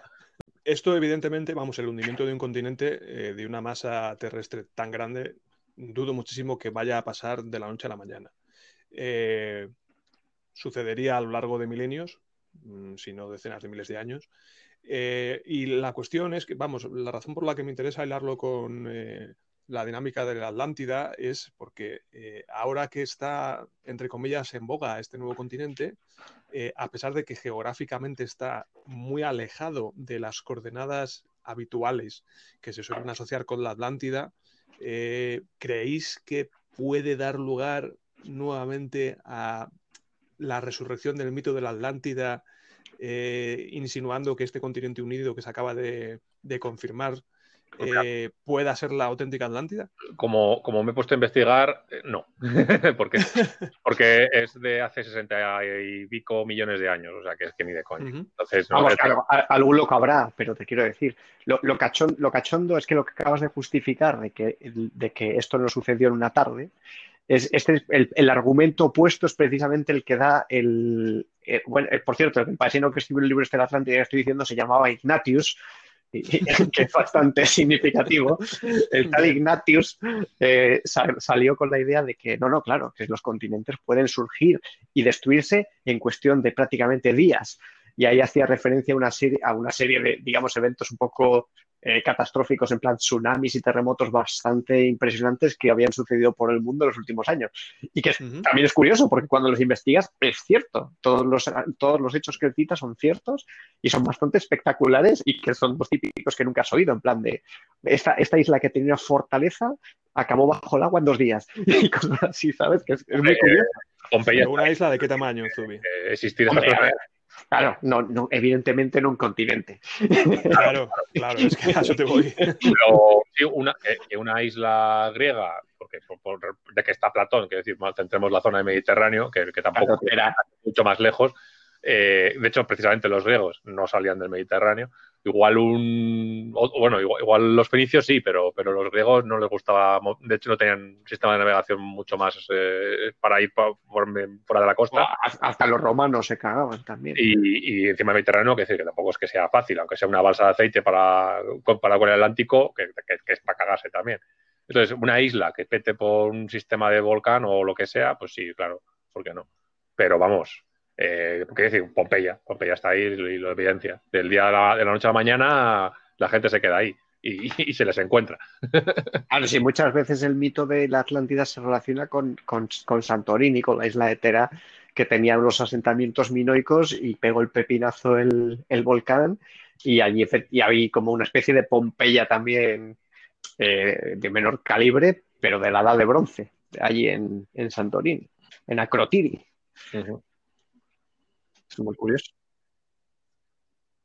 Bueno, pues Hombre, porque la traducción de o, el de paso del tiempo que es decir, una- igual una isla tocha la llaman continentes, que no sabemos cómo es el, el lenguaje de aquella época exactamente, o la traducción literal de las cosas. De todas formas, eh, no es descabellado que una zona volcánica pueda ser una zona minera de la que se extraiga el famoso oricalco, ori- orichalcum, que es eh, realmente es eh, ¿cómo era? Oro, no, cobre, eh, plomo y zinc, creo que era. Y es una aleación. No, no, No, no, el, orica... no, no, el oricalco es un metal en sí mismo. Lógi- Lógicamente, de la mitología. es un hidracarbonato de cobre y zinc, conocido por los antiguos como el nombre de oricalco. Pensé que era un metal en sí mismo, vale. Es una, Sí. es una aleación. Entonces, claro, una zona minera o volcánica que extraiga uno de esos tres componentes y sea el típico lugar donde eh, Platón diga que tenía ese metal raro tipo oro, pues claro, pues ahí está. Y que, por cierto, que aunque siempre es, digamos, el metal mítico de Atlántida y demás, que es en plan de, uh, el oricalco, eh, Platón deja muy clarito que, sí, sí, que el oricalco muy bien, pero los, los atlantes apreciaban más el oro. Obviamente. Me quedaba duda. Sí, no, eso, es- eso sí que eso sí que Sí. lo he leído yo por ahí. Que Pero vamos, tenían oro a patadas, de que había un, muro entero hecho de oro alrededor del palacio central y demás. Es bastante... curioso que Caballeros de Zodíaco no tenga cabellos de oricalco. Un fallo eso. sí. Pues mira, te- a- a- acabas de tocar, acabas de tocar el cetro friki. Y acabas de, a ver, no te lo voy a echar en cara porque es que esto ya es un dato muy, muy de finolis. Pero por definición, todas las armaduras de los caballeros de Atenas, Eso es, es- es del manga. sí, hombre, pero a ver, es que caballeros de Zodiaco ya lo hemos hablado el otro día, macho, es que han abierto tantas historias paralelas. O sea, ¿cuán- ¿cuántos son los caballeros de oro? Venga, nada. que os pillo. Los que Los de oro- tienen los, Sí, los de oro, los los de oro caballeros 12, Zodiaco, pero claro, ¿no? luego habrá de otros colorines que se consideran de oro. Llevan Claro, del anime no creo de salgan. oricalco, macho. ¿Cómo te has quedado? Esto es del manga, entonces, vale, sí. Eso sale en el manga, si no me equivoco. Y las, y las armaduras Escamas, de. Poseidón, que son las escalas, o escamas, no sé cómo lo tradujeron en castellano, Ajá. eh, esas son, creo que son íntegras de oricalco. Pero las de los caballeros, de- y fueron las primeras, las primeras que, en- vamos, en la mitología de los caballeros de Zodiaco, las primeras armaduras fueron las de Poseidón. Y después creo que fueron las de Atenea, copiando un poco para poder combatir contra ellos y demás.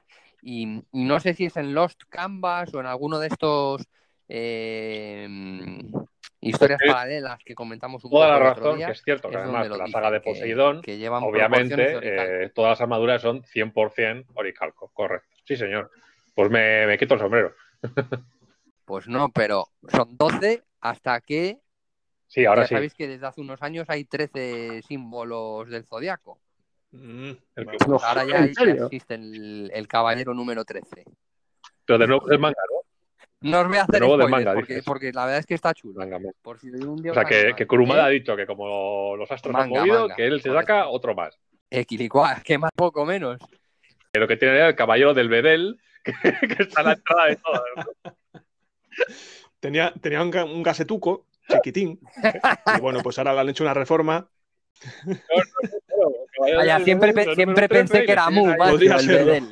Y le tienen para, para parar a la gente en la entrada. De, ¿Tú a dónde vas? Qué bueno. Muy bien, pues nada, después de este cetro friki que nos acabamos de marcar aquí con los caballeros de Zodiaco una vez más, al- que algo me dice que, que va a ser un tema también de estos que va a ir y venir de continuo. Sí que Podcast, la bueno, que pregunta al aire es eh, ¿dónde queréis. creéis que está Atlántida? ¿Dónde creemos que está? Si, si- si es que está. Atlántida? Una, Islas Griegas, yo, yo, obviamente. Pues yo, yo, yo diría yo diría que en el océano Atlántico, es que directamente tío, creo ahí que no tirando está. para el norte. No os voy a engañar. No, yo digo por, por pensar dónde, Yo- dónde, dónde se podría imaginar el señor este. Sí, no, que yo, por el- bueno, más, más que norte, Atlántico o sea, digamos, la localización geográfica, digamos, con respecto a las, a las direcciones un poco que da Platón, sería, se haría más, eh, con- digamos, con la, ori- la horizontal con, con España para abajo, o más bien, un poco ahí, Podría ser en todo caso. eh, sí, entre los Azores y Canarias, digamos, efectivamente, una cosa así.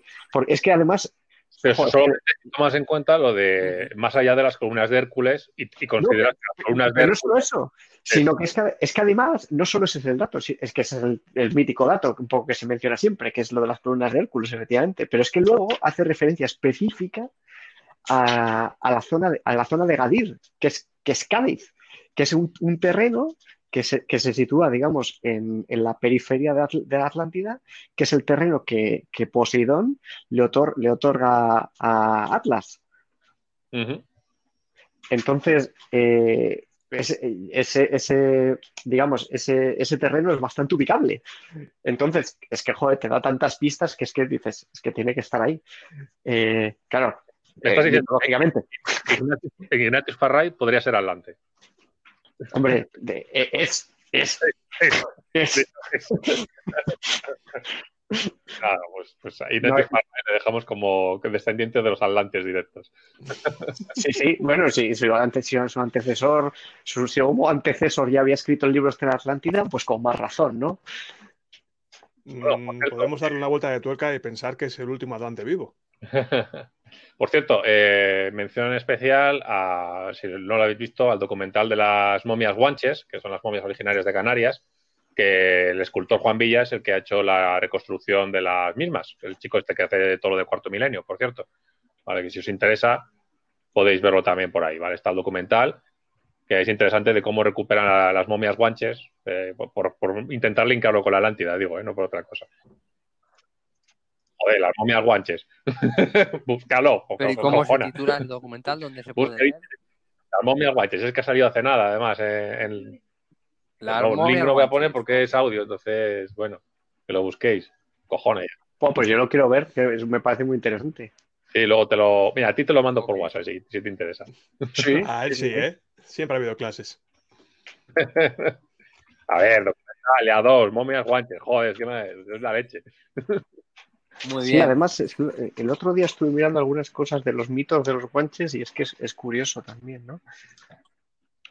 A ver, es que lo tenéis en- en- en, eh, a la carta, joder, si es que sois la leche, de verdad. No, también lo he dicho, también lo he dicho. Vaya millennial, vaya, vaya boomer sois. A ver, ¿dónde estáis? Aquí. eh, a ver, el aquí. Centro Troplásmico. Aquí está el grupo. Venga, ahí lo tenéis. A momia guanches. Posibles atlantes, ahí os lo dejo. Muy bien, habrá que echar un vistazo. Está, está el lenguaje, está el lenguaje, no sé si está el lenguaje guanche, eh, que está descifrado. Eh, pues, pues no lo sé. El bereber canario, dices. este que dice. Sí, Pero eh, es, como, es como hablar tirado, ¿no? Es como. pues, joder, joder, pues déjame, ya. Yo ya haré mi cosa. no, me- No, Pero sí, es- siguen ya existiendo los guanches o ya no existen. que les extinguieron ya. Pues, lo- ¿Y quién- pues yo creo quién- que los castellanos, extinguió? pero bueno. Los, los atlantes, coño. Este idioma Sí, sí, sí que está traducido. Bueno, Zubi, a ver, por resumirnos un poco el tema este de la Atlántida, que ha estado muy interesante, pero claro, es que eh, es un mundo tan enorme, ¿no? Que, que, que da- daría Pues sí, más que para abrir un podcast que solo tratase de esto todas las semanas, ¿no? Pe- Pero, pero por resumirlo así un poco, o sea, Hombre, ¿qué, qué pues concepto una- es una metáfora de- la sociedad ideal. este pero clarísimamente, o sea, es, es el, es el eh, digamos, te da el patrón organizativo de una urbe y te, te describe las características de la urbe, de cómo está proporcionada, digamos que tiene una estructura eh, en círculos para, digamos, optimizar, optimizar eh, el área de la ciudad y el acceso a las distintas, a las distintas, a los distintos servicios. Luego eh, te describe cómo se, cómo se divide también la agricultura alrededor. O sea, te está haciendo una, digamos, un plan urbanístico prácticamente y luego además te está, te está también dando una metáfora eh, moral de, y, se, portaron, se portaron mal y fueron castigados por los dioses. Eh, entonces, vamos, básicamente. O sea, nos estás, descri- nos estás describiendo Sí, en cuanto a estructura. Sí, sí. O sea, en cuanto a estructura, sí, son los tres los anillos concéntricos de la Atlántida y luego la, la esplana topa allá. Pero sí, sí, efectivamente, es un poco la misma, la misma idea. Lo único que quizá no queda tan claro que el ataque a los titanes tenga algo que ver con una eh, con un castigo moral, ¿no? Simplemente les pasa porque sí, aparentemente. Bueno, no, no, no sé, no sé si. Bueno, oye, eso lo dejamos para que temporada, nuestra audiencia Sí, sí, he visto las tres, No he visto las tres. Vale. spoilers. Vale, vale. que- Que por cierto, me quedé, me quedé con ganas de comentar eso en el capítulo. hagáis piloto spoilers, que algunos solo hemos visto la Porque eh, la, eh, la verdad es que eh, un, un poco al contrario que, que Mastanza, eh, a mí sí que a mí sí que me gustó la primera temporada por, digamos, eh, un poco las premisas que presenta. Y luego sí que sí que estoy de acuerdo, me gustó bastante la segunda. Y luego la, tercera ya, como disipan muchas dudas, ya me, me, me, me, ca- me causa un poquito menos de interés, ¿no? También hay alguna sorpresa un poco rara, pero bueno. Sí, claro, parte de la magia se rompe, ahí estoy de acuerdo. Eh, lógicamente, eh, lo que más atrae de la serie desde el principio es, bueno, todo el misterio y, y toda la novedad que te, que te plantean, ¿no? Esta sociedad eh, de fantasía feudal, vamos a decir, eh, pero claro, con unas criaturas que son Unos a la vez, desnudos. a la vez Sí, Son los cabezones, criaturas- cabezudos de. unos cabe- sí, gigantes y cabezudos, sí, sí. Como Johnson, como. Johnson Zubin, igual que Johnson, que no, no me gusta, o sea, la veo, pero no me ha gustado porque es como que ya desde el primer episodio le, le- le da unas patadas a la humanidad que dices, bueno, pues ya están todos muertos. Y luego hacen un flashback y luego otra vez, o sea, como que están to- todo el rato y les destrozan y dices, pero bueno, esto es que ya, ya, ya han perdido la batalla, como quien dice, y luego se sacan de la manga mierdas y tal. Bueno, pues, A ver, cómo- eh, el, ataque a los titanes tiene, tiene eh, digamos, eh, ti- tiene ese, ese olorcillo fachilla de que está la unidad militar ahí que lucha por salvar la humanidad y tal. Sí, son los que saben de qué va la película y el resto son unos pringados, básicamente. Sí. Exacto, tiene tu fillo fa- fachilla, pero, pero como que te hace sentir bien, ¿no? Porque lo hacen por el bien de la humanidad. Entonces, pues te sientes facha, pero piensas sentirte mal. o sea, Oye, ese es el gran éxito pero los por el bien de la humanidad, o sea, que tampoco. Claro, claro, sí, sí. no cuela, ¿eh? No, pero me acuerdo en, cuando estuve, es que cuando recuerdo cuando estuve en Japón ya, ya estuve, ya estaba la serie y estaba en auge. Joder, y había merchandising allí por todas partes, macho. Estaba la gente flipadísima. Y yo dije, ah, ¿qué es esto ataque a los titanes? Nada, yo, yo a mí que me pongan Battleship Yamato. Hablando de fachilla, ¿no? No, a mí que me den el Yamato. hacer unos cables tipo Spider-Man cutres y, y llevar cutters tochos. Eh, por cierto, noticia de última hora. Eh, veo que el primer episodio de la cuarta temporada lo ponen hoy. Ah, sí, creo que sí, creo que lo estrenaban. Ah, sí. Sí, Joder, sí, lo estoy ¿en viendo ahora mismo. ¿En Ya es casualidad, ¿eh? ¿En Japón sí, o vamos, el- es el. Bueno, día de emisión según IMDB, así que deduzco ¿Pero que- dónde lo ponen? Bueno, o sea que en media hora estará subtitulado, vale, sí. ya ves tú, qué problema. Pero, pero, eh, pero con en guanche o en castellano? En, en delicioso Atlante. Atalante, Atalante, Atalanta. con talante. Ay.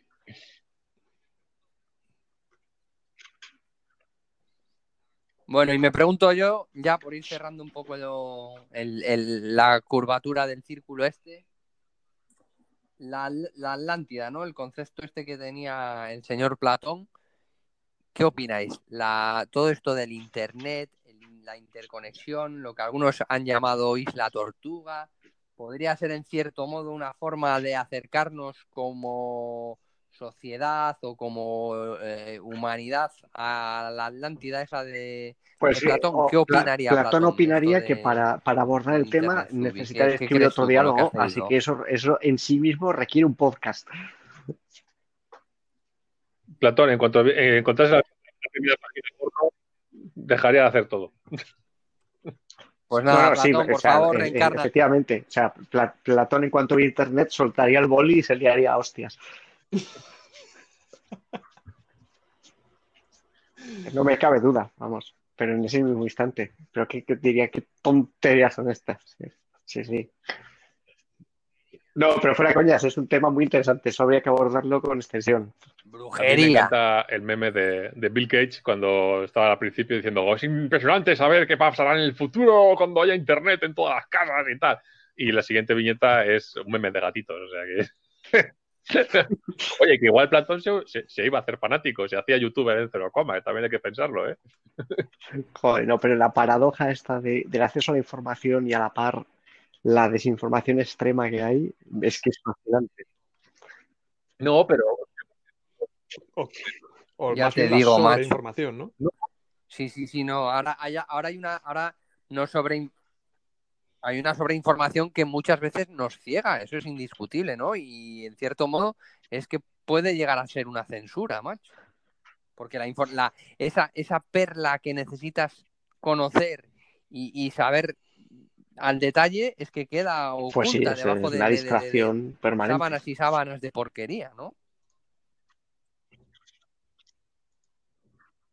Y luego todo otro tema que también, ¿no? Que además en, en este grupo hemos hablado en reiteradas ocasiones, ¿no? Esta sociedad del ocio ya eh, extremo, ¿no? Que mm, que es que tienes la opción de, eh, por un lado, de esforzarte, documentarte, buscar, rebuscar, como por ejemplo has hecho tú, Fubi, del tema de la Atlántida, o la opción B es, venga, el Faith of the Atlantis. No, pero eso siempre ha habido. y eso, decir, hoy en día la, 45 la como desinformación, entre comillas, ¿no? es YouTube. Es decir, tú te vas a cualquier mm, media chorra chaval que te cuenta cuatro milongas. De hecho, el terraplanismo es donde, donde, vamos, donde están sus raíces en YouTube. Y para qué ver más allá de cinco minutos de un tío diciéndote, es que esto no puede ser, y, y gritándote a la pantalla, que tú eso te lo comes y dices, qué bien, que, eh, porque es muy cómodo. Pero leerte la documentación buena, que existe y sigue existiendo, que es eh, Sapiencias, Principios de Universal de los Movimientos por Newton, es que eso no se lo va a leer nadie. Pero el youtuber, claro que te lo vas a ver. Entonces, información siempre- Bueno. desinformación, perdón, siempre ha habido. Siempre ha habido cuentacuentos, cantamañanas, timadores. Creo- Bien, pero yo creo, hay una, hay una cosa que se llaman los derechos humanos, ¿no? Yo, vamos, yo creo que tener derecho a un acceso a una información tienes, veraz, tienes, pero tienes que real, buscarla, no manipulada, no politizada, es que eso debería No, ser y fácil lo tienes. macho. No, no, no, no, a mí ponmelo fácil, macho. O sea, la vida ya es lo, com- lo suficientemente compleja Pero como para tener Tú, que estar ahí. Hagen, tú eso siempre lo has tenido. Tú, vamos a ver, es tú cuando es vete a la fuente, de la cuando te decía un amigo, este. el otro día me pasó no sé qué, no sé cuánto, pues tú te puedes acercar a otro amigo que lo vio. Y claro, ¿no? Sí, Claro, sigue, pero el, lo que la sigue el gente rastro dice, ah, del no, pues dinero, ¿no? crees lo que me ha dicho este. Y luego al día en siguiente otro te dice, no, sigue ¿qué el dices? No pasó así. Que tú no no me has preguntado. Ah, como me lo dijo, ¿cómo que cómo te lo dijo? Investiga, duda, pregúntate las cosas. ¿Qué pasa? Que es más cómodo verte YouTube que leerte 10 libros y eh, sacar tus propias conclusiones de un estudio largo y prolongado. Y eso siempre pasa en toda la historia. Ta- También te digo que, que en- incluso dentro del mismo medio, en YouTube, tienes unos contenidos de aprendizaje excepcionalmente buenos y súper Sí. entretenidos. Sí, sí. Yo, yo quería, quería apostillar eso, que Eso me es parece cierto. que la discusión sobre YouTube es muy compleja como para tenerla ahora mismo en cinco minutos. Sí. pero, pero reducirlo a que YouTube es simplemente fuente de desinformación me parece un grave error. No, no, perdón, no quiero decir que todo el 100% YouTube sea desinformación, pero que es obviamente donde la gente va a desinformarse para empezar. Y muy de vez en cuando, como todo, rebuscando en la mierda, pues encuentras buenos canales divulgativos que dices, ah, joder, sí, es que de- debajo de toda esta ponzoña había cosas interesantes. Sí, claro, como todas partes. Lo mismo que una biblioteca. En la biblioteca te encuentras mil libros de mierda, de esoterismo y chorradas y memeces, y, y libros obligatorios. Siempre Sí, quizás, eh, bueno, insisto, esto sería un un tema complejo, pero quizás la, la diferencia o el paralelismo que se podría trazar es que si tú vas a una gran biblioteca con miles de volúmenes, eh, tú normalmente lo que tienes que hacer es mm, buscar el volumen que te interesa o la temática que te interesa o preguntar al librero por mm, cuáles son los libros adecuados con respecto a lo que tú quieres estudiar. Eh, pero creo que la analogía con YouTube sería que a la entrada de la biblioteca hubiera eh, una docena de personas haciendo el corrillo, poniéndote en la cara, eh, mm, no sé, la prensa del corazón que ha salido ese día, ofreciéndotela según entras y diciéndote esto, esto es lo que tienes que leer. Claro, no, la analogía Y, ah, es, tienes los libros tochos que tienen códices eh, ancestrales que ti- tienes que chapar y a la entrada de la biblioteca tienes un montón de revistas del corazón. Esa es la analogía. ¿Qué hace la gente? Claro, Se queda con eh, del pero corazón, te las, claro. te las pasean por la cara. eh, Es decir, el problema es el, el algoritmo, el Sí, sí, algoritmo de Google. Eh, los vídeos recomendados. Entonces, Sí, señor. ir, ir enlazando mm, vídeo recomendado tras vídeo recomendado te lleva al lodazal, básicamente, te lleva al pozo. Ahí es cuando, ahí es cuando encuentras YouTube Pozo, cuando te dejas guiar por el lodazal de los vídeos recomendados, que obviamente esos vídeos recomendados que a ti te salen en tu cuenta, te salen porque Google obviamente te está espiando y te está ofreciendo caramelitos que son muy golosos mm, y que cree que a ti para cinco minutos masticar ese caramelito te va a encantar. Y después de esos cinco minutos de masticar, vas a querer otro caramelito. Entonces, quizás, bueno, ese es el principal problema que yo veo a la plataforma de Mira, YouTube. como gracieta de eso, hay un. eh, Ve- Verónica eh, de vez en cuando hace encuestas online y demás.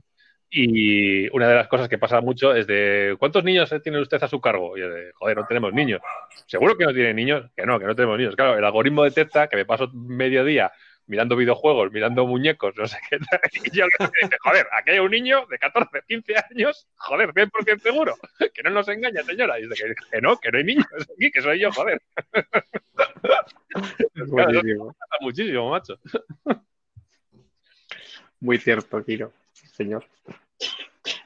Está bien sentirse así, de todos modos. Sí, a mí eso me da igual. Bueno, pues si, si os parece, lo que quería hacer para cerrar, sorprendentemente, es el, pa- el párrafo con el que comienza el texto y sin embargo es un, un párrafo ideal para cerrar. Por favor, por favor. Dice, dice así, el comienzo del Critias, dice, cuán agradable me es, Sócrates, poder, como sucede, después de un largo viaje, descansar anchamente al ver terminado este discurso. Yo suplico a ese Dios, cuya existencia es muy antigua, pero que en cierta manera acaba de nacer de nuestra misma conversación, que si lo que hemos dicho ha sido oportuno, nos lo tome en cuenta y que nos imponga el castigo a que nos hayamos hecho merecedores si hemos pronunciado sin quererlo alguna palabra inconveniente pero ningún castigo más justo para el que se engaña que ilustrarle. Hala, y ahí, ahí Platón soltó el micro. Mic drop en toda regla, ¿eh? Estupendo, Zubi, gran epílogo. Pues nada, es un disclaimer, es un disclaimer en toda regla de este podcast, ¿de acuerdo? Ah, eh, Tomen nota, nuestra audiencia. Eh, nada, pues después de todos estos temas súper interesantes, os emplazamos a, a que os unáis en el episodio segundo, que esperamos presentaros pronto.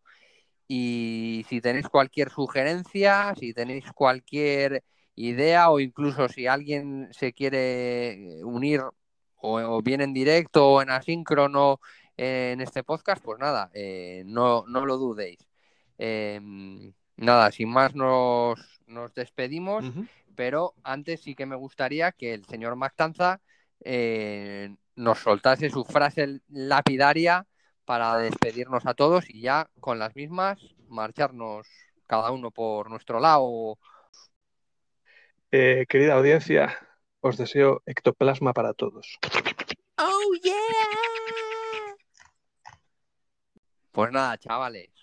Estupendo podcast. Un placer como siempre, chicos, y hasta la próxima. Un abrazo hasta Plasmos. Venga, a Hasta ello. luego.